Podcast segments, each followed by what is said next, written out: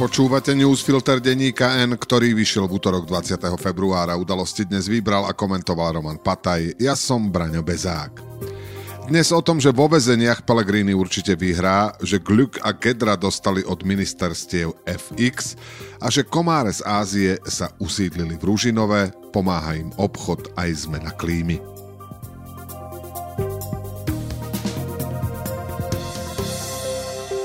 Zmeny v trestnom práve, ktoré vládna koalícia považovala za natoľko urgentné, že ich pretláčala skráteným konaním, stále nie sú v zbierke zákonov.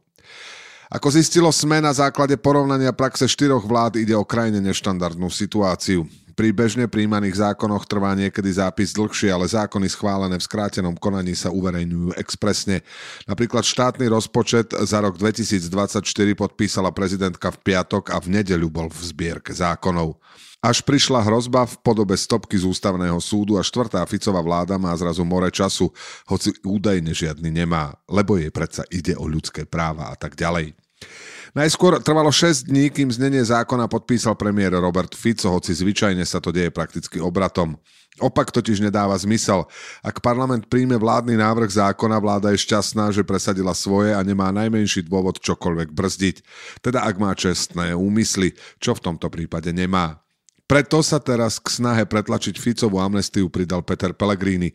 Zmeny v trestnom práve zatiaľ v čase písania newsfiltra neposlal na zverejnenie v zbierke zákonov. Zabezpečuje ho ministerstvo spravodlivosti, ktoré takmer určite po zdržiavaní predsedu vlády a predsedu parlamentu prevezme štafetu. Všetci predstavitelia koalície hovoria, že všetko bude v súlade so zákonnými lehotami a majú pravdu, lenže nič nie je v súlade s bežnými zvyklosťami, čo ich usvedčuje z nekalých úmyslov. Snaha urobiť všetko tak, aby ústavní sudcovia nemali čas pozastaviť účinnosť zmien je očividná a dokonca ju neskrývajú. Ako dôvodí Samuel Migal z hlasu, je vyslovene v rukách predsedu parlamentu, kedy pošle zákon do zbierky na zverejnenie. Pani prezidentka povedala, že bude taktizovať a taktizuje a ja nevidím, prečo by tu nemohla byť nejaká taktická hra aj zo strany koalície. Toto vyhlásenie je samousvedčením koalície. Tá nemá čo taktizovať. Ak si je istá, že jej zákon je v súlade s ústavou, je v jej najlepšom záujme nechať si to potvrdiť od ústavných sudcov. Lenže Ficovi, Pelegrinimu a Dankovi nejde o preukázanie svojej pravdy, ale o amnestiu zločincom, o ktorej tušia, že nemusí prejsť ústavným súdom. Rovnaký Samuel Migal v útorok avizoval, že vláda v stredu stiahne novelu zákona o ochrane oznamovateľov. Vyzerá to tak, že zákon pôjde do medzirezortného pripomienkového konania, povedal podpredseda poslaneckého klubu Hlasu. Aké sú dôvody? Súvisí to s viacerými vecami, ktoré vyskakujú z praxe, vysvetlil. Aj tento zákon chceli príjmať v útorok. Navrhovateľ Šutaj Eštok sa nedostavil a chceli ho príjmať v skrátenom konaní. Ale Migal už de facto priznáva, že ho napísali zle a v praxi by spôsobil neočakávané problémy. Teda pomenoval základnú slabinu noriem, ktoré teraz napadla prezidentka aj SAS a PS na ústavnom súde. Prezidentský kandidát Pellegrini sa tým nenechá vyrušovať a do svojej kampane zakomponoval aj pokus o obídenie ústavného súdu. V nápravno-výchovných zariadeniach majú jasného favorita. Prečo je dôležitý riadny legislatívny proces, ktorého súčasťou je aj medzirezortné pripomienkové konanie, ukázalo aj zverejnenie jeho výsledkov v prípade návrhu koncepcie strategickej komunikácie Slovenskej republiky. Je dielom mladých smerákov Richarda Gluka a Juraja Gedru. Ich cieľom je podporovať národné sebavedomie, posilňovať suverenitu, štátnosť, zdravé vlastenectvo, úctu k štátnym symbolom a ku kultúrnym tradíciám. Dosiahnuť to chcú napríklad odstrihnutím sa od mimovládnych organizácií a vyhnutím sa pomenovaniu hlavnej hybridnej hrozby Ruska.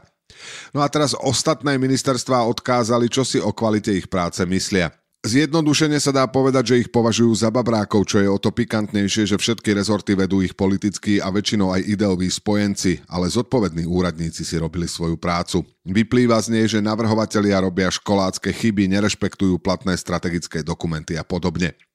Bývalý riaditeľ Centra boja proti hybridným hrozbám Daniel Milo upozornil na niektoré zo zásadných pripomienok. Autori strategického dokumentu napríklad nevedia, že máme Národný bezpečnostný úrad, ktorý opakovane nazývajú Národná bezpečnostná služba. Ministerstvo financí za s agilným nováčikom pripomenulo, že v ich koncepcii nie je zahrnuté zrušenie pôvodnej koncepcie. Upozorňujem, že po prijatí predloženého materiálu by boli v platnosti dve koncepcie strategickej komunikácie Slovenskej republiky. Ministerstvo školstva zase varuje, že veta komunikácia musí odrážať realitu hodnoty a ciele programového vyhlásenia vlády je v priamom rozpore s deklarovaným princípom a politickosti. Je toho viac. Predkladatelia tvrdia, že ich návrh nemá negatívny vplyv na rozpočet. Z ministerstva financí sa ich pýtajú, ako to ladí s ich cieľom zabezpečiť, citujeme napríklad vzdelávacie materiály, informačné kampane, osvetlenie budov, online reklamu, vytvorenie mobilnej aplikácie alebo online platformy a tak ďalej.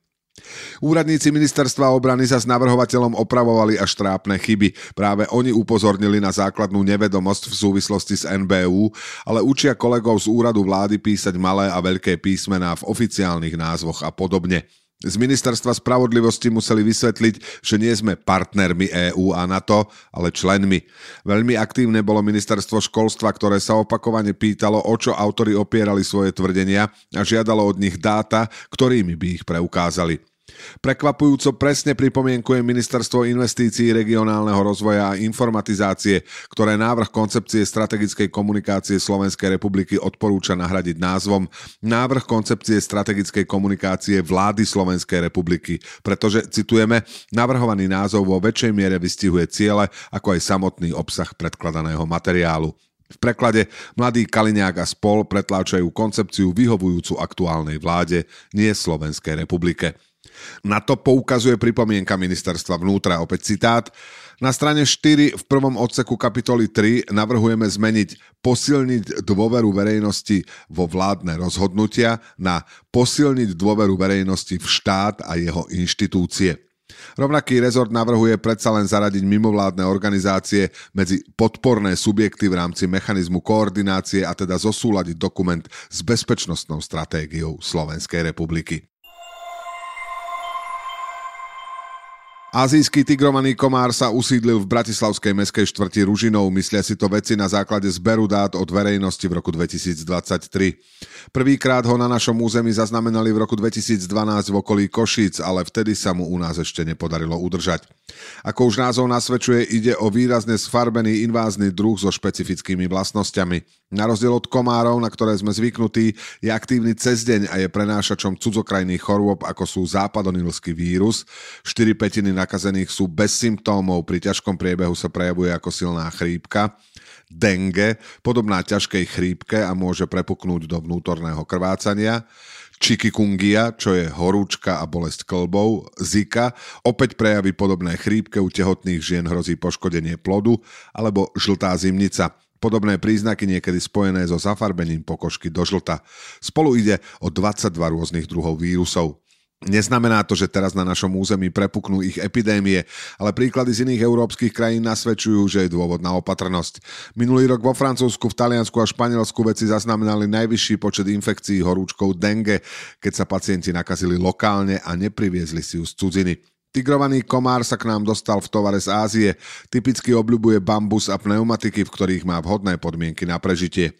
U nás prežíva v rôznych kontajneroch, kde mu stačí trochu vody, aby sa rozmnožoval. Okrem svetového obchodu jeho šíreniu pomáha aj klimatická zmena.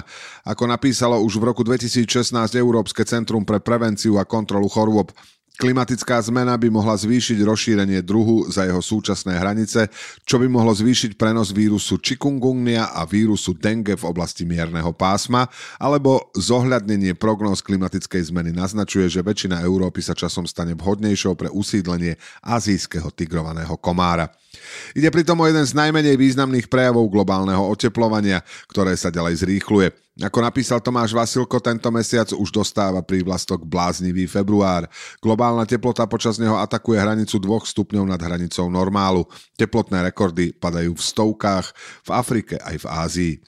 Mimoriadne teplé počasie vládne aj na Slovensku, ako upozorňuje klimatológ Milan Lapin. Meracia stanica Hurbanovo mal nakročené k prekonaniu doterajšieho rekordu z roku 1966 o viac ako 2 stupne Celzia, čo je naozaj neobvykle vysoká hodnota. A teraz ešte správy jednou vetou.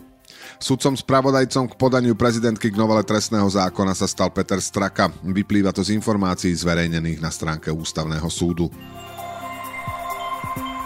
Dozorový prokurátor kauzy Gorila Alexander Feník po zrušení obvinenia Jaroslava Haščáka odhaduje, že peticu podozrivých znovu obvinia v priebehu niekoľkých týždňov. Popiera, že by vyhodnotil pôvodné obvinenie ako nedôvodné. Robert Fico sa vyhráža nepodporením obchodných výhod pre Ukrajinu v EÚ do roku 2025 a má podmienky. Slovensko napríklad požaduje ochranu krajín pri dovoze obilia či medu alebo úpravu viacerých lehôd navrhovaných Európskou komisiou. V eurovoľbách bude za PS kandidovať moderátorka Veronika Cifrová Ostrihoňová a pridáva sa tak k bývalému premiérovi Ľudovítovi Ódorovi, ktorý eurokandidátku vedie.